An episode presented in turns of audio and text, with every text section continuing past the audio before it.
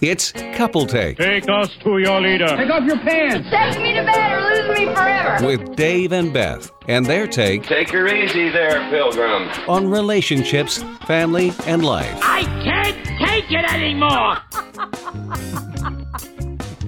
Can't even get started today because Beth's laughing. In today's edition, pay no attention to the sounds of either the rain or the howling winds outside or sometimes the garbage trucks backing up in our neighborhood because it's been happening the last few minutes and we can't guarantee it won't happen again.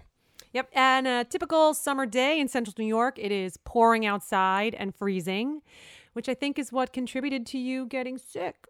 You think so? I, I think it has nothing to do with the weather outside, but I am sick. There's no doubt about it.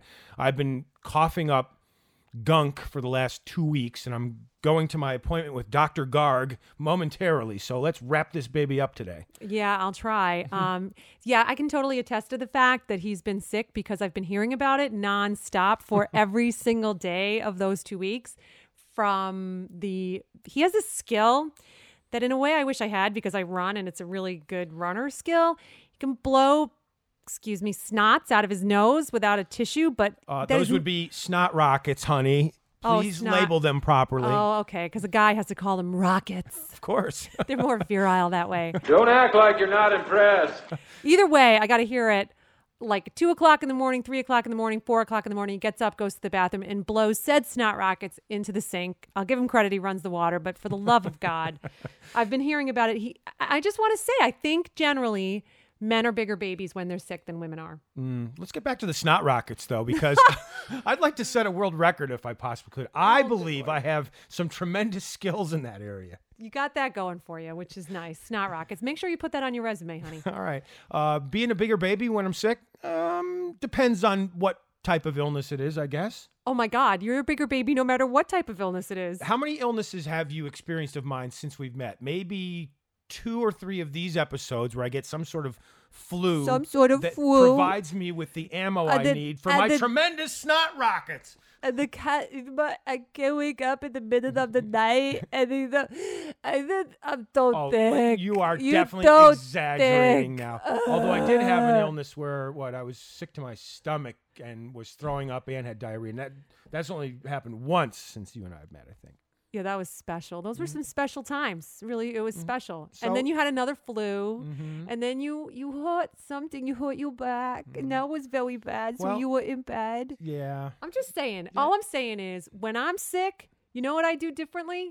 Nothing. Oh, yeah. Nothing. You lay I in still bed. do the. I do not. Of course, you lay in bed all the time anyway. so- you are so. You're full of right. it. You don't do anything Oh, that's different. right, honey. wow, that was, I wonder who cooked dinner last night. It must be the dinner fairy. that must be who made it. All right. So, what's the central thing you're What's trying my to get at central premise? Yes, what are you Men trying to are get bigger at? babies than women. when it comes to getting sick?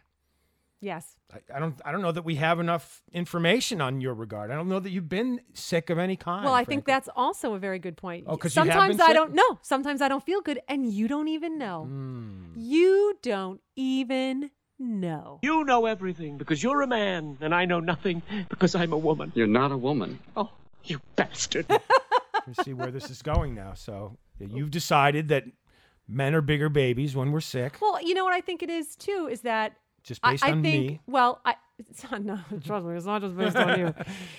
I also think that see now when I'm sick though, here's the one difference. When I'm sick, I like somebody to take care of me. I want somebody to bring me soup. I want somebody to make me scrambled eggs and toast, and I want somebody to put my favorite TV shows on. Or to rub your legs, which I've done many times after. No, that's you've not run- sick. That's just my legs are cramped. But I think I take care of you when that happens. I'm not saying you don't take okay, care of so me. that's not the premise. The premise again is that we are bigger babies when we get Well, sick. than no, you. Mm-hmm. and it's not just that you're big babies, but I here's my question, I guess. Then, do you just so I know, since Mm-hmm. I've had so few experiences of you being unwell in the time we've known each other, because you're so, you know, Mm-hmm. Yeah.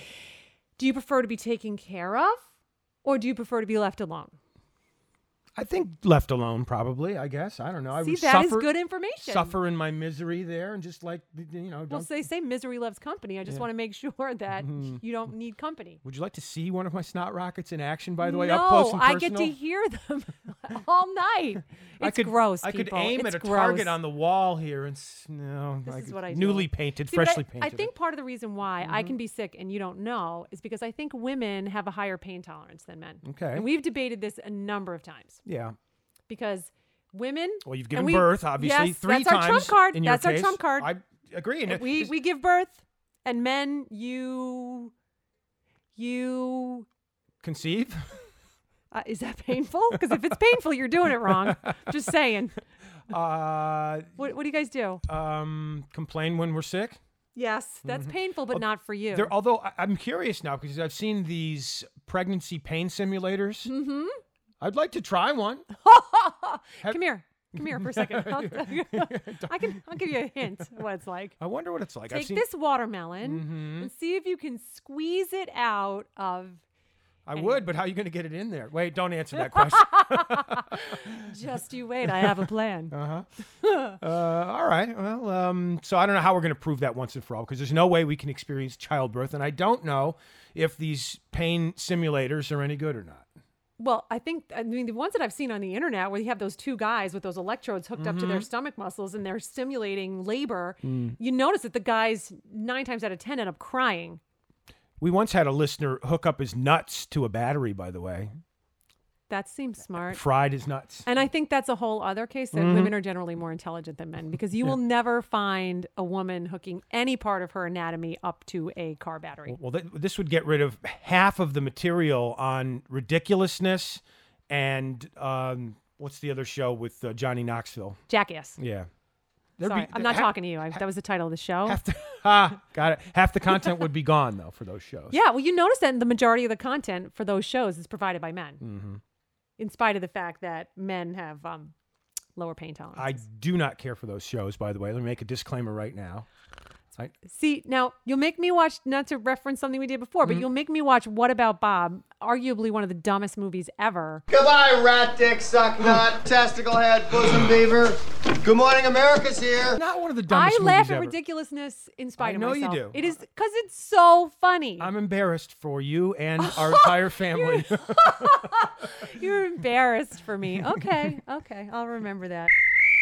All right. Well, I think we're at halftime. Halftime of today's couple take, which means another true or false coming up. But first, what are we going to cover in the second half of today's couple take? Well, I, you know, keeping with the theme of uh, pain tolerances, I want to know what's the most painful thing you've ever endured in your life. All right, I'll disclose one and you'll disclose one. I will. All right, very good. That's coming up. But now, the aforementioned couple take true or false. Okay. True or false? In college, I streaked completely nude across the quad um, as part of a midnight study s- break. I'll say true. That is correct. I did. Yeah. And um, That's when I was young and way cuter. I did it once too, actually, with You my fr- did? fraternity buddies. We're streaking! We walked out of the fraternity house and strolled naked about 300 yards down to the Rathskeller. Oh, oh, walked I would in, stroll. Walked in, ordered a beer, and walked out. And did they give you the beer? Yeah, sure they did. What kind of beer did you I order? don't recall. Was it a Bud Light? I don't know. How far did you streak on the Pro- Um, Providence College campus? the, the Providence is so happy right now. Uh, I was of like 100 yards, and I believe me, I ran as fast as I could. And, you back were- then, it was pretty fast. you were a fast runner. so, yeah, Go Friars. go Friars. Second half of Couple Take. All right. And uh, earlier, we were discussing the fact that men have, in my opinion, lower pain tolerances than women. And so, here's my question to you, Dave What is the most painful thing you've ever endured? Well, l- give me a chance to think about that for a second. Why don't you go first? Because it's obviously child. It's not childbirth. It's something that we've talked about before, right? Yes. While childbirth was extremely painful, for some reason, I found the pain of labor and childbirth manageable to a degree. Probably it was the epidural that helped. But um, I think by far the most painful thing I've ever endured was a, a Brazilian bikini wax. It was, I- I was sweating, tears were rolling down my face, my hands were shaking. It was just absolutely, without question, the most painful thing I've ever endured in my life.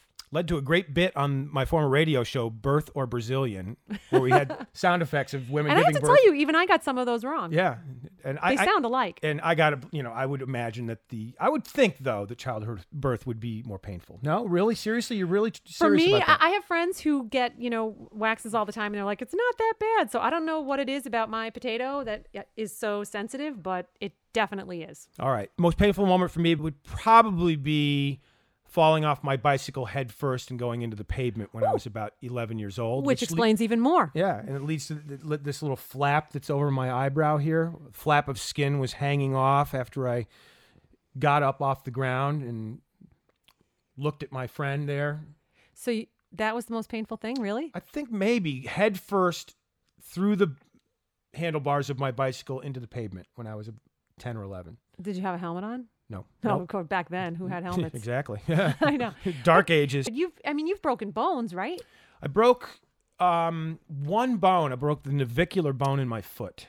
Oh, so that wasn't as painful? Because I fell off a bike No. and smashed my mouth into the bumper of a car back when bumpers of cars were made of metal.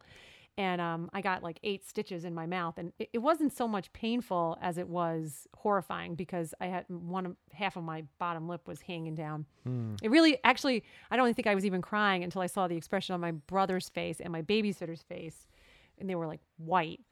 And then I looked down and I had blood dripping on my favorite yellow polka dotted nylon jacket. I was really upset about. I think I was more upset about the jacket than I was about my lip. I do have a similar story about that too, with blood involved, where I was about f- four, maybe or five, and uh, this is another case of my mom who was single a lot during my youth, dating a guy. See, I can't laugh at that because she might listen to this, and then there it'll be all be over. All right, so So I'm not laughing. This is me not laughing. I went. We're I, if- my mom and her date were in the other room when I was five. I don't know where in the house, and I was left alone with a with a Dalmatian.